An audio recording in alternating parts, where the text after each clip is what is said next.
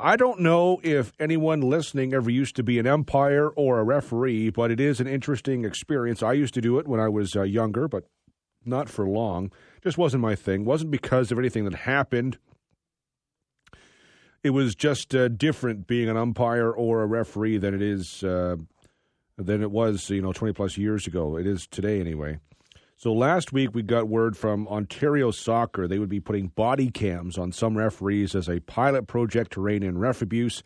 As you heard on London Live last week, the uh, Elgin Middlesex Association might be one of the associations chosen for a pilot project. You can't play without officials, and they, of course, deserve respect.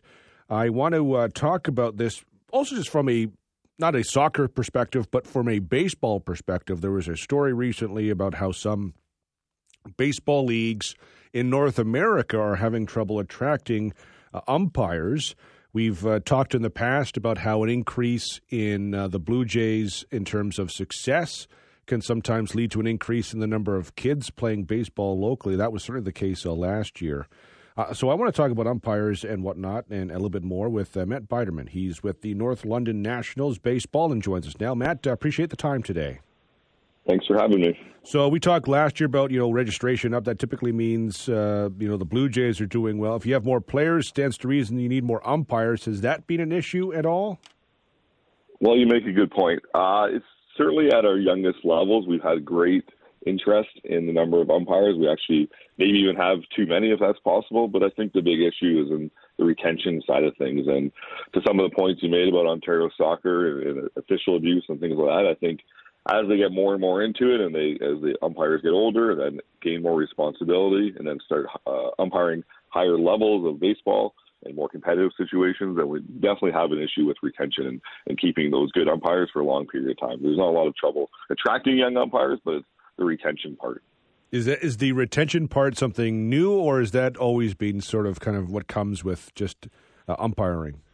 I, I think it's a little bit of both. I think that you know, we forget that these umpires can start as young as 11 years old. So these are grade five students, which is incredibly young to be having really a lot of responsibility. They're dealing with grown adults, parents, um, players, uh, grandparents, all sorts of things.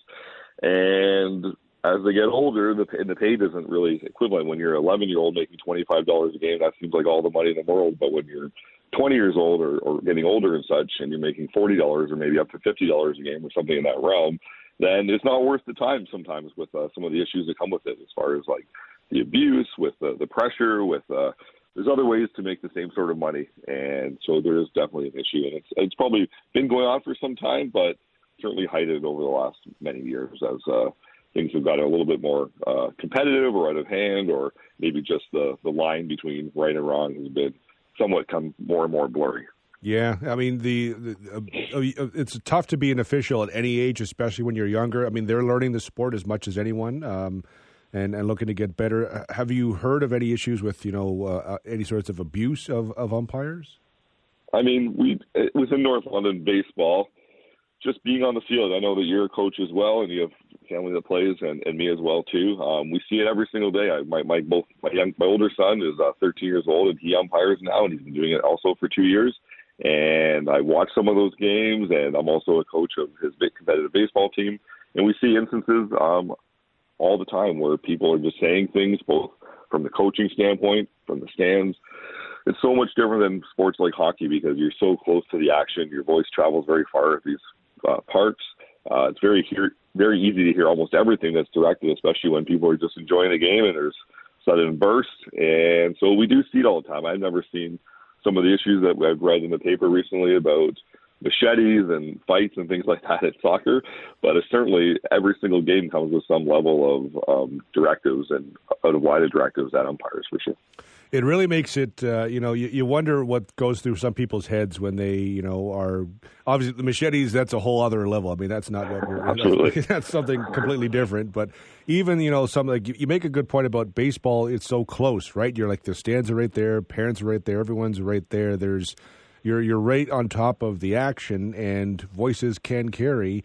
And um, no one you know everyone deserves respect and especially the umpires well, you know, you're exactly right. And you know, last summer we hosted a big Ontario baseball tournament for 13 year olds. And at one of the fields that we play at, we have a set of uh, permanent bleachers that are right behind the the, the officials, right behind the catcher. And over the off season, we actually asked the city of London to look at moving those bleachers down the line because they were so close to the the umpires. There were so many comments made, and these were like 13, 14 year old kids umpiring the games, and it was just a really it was a terrible environment for that. It was a terrible way to put these. This was a Ontario national, uh, sorry, Ontario tournament, and it was high importance to these these participants, of course, but to have to ask uh, the city of London to move bleachers down the lines for future future games and stuff was something that you know you really don't want to have to ask, and it it means there's a problem, and it's not a problem that's going away, and it's a problem that has to be solved by education and uh, some real soul searching because there shouldn't have to be uh, body cameras on. These aren't police officers um, that should be in the line of fire or danger and things like that. These are people that are literally making $25 a game or less in some cases and have a really high position of power and one that does not equivalent to what the job that they're doing.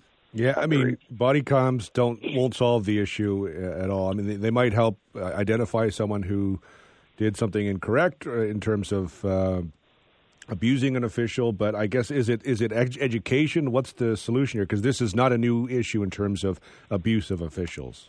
Yeah, well, I think the Ontario project as well is part. It has a, a, an educational part to it as well too. Obviously, the high profile part of it is the body cameras, but I think there's much more to their program as well too.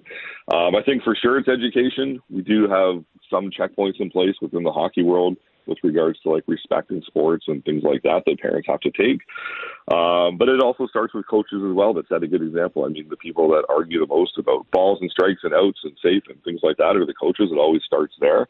Um, so it does start from the top, and if the the coach can start with that sort of level of respect, and we hope that it you know permeates throughout the parents and stuff, but it does start from that. There's an education factor for sure, and it's, it's, there's a lot of self looking in the mirror and kind of asking yourselves why are we're doing this and, and looking. It, it took me. I mean, I've had my I say things. I used to say things to umpires or referees in the past, and now that my children are involved with officiating, I, I try my best to understand who's doing the games, what age they are, and it is what it is. It's a strike and it's a ball. It is what it is, and it's it's just a game, and it's okay.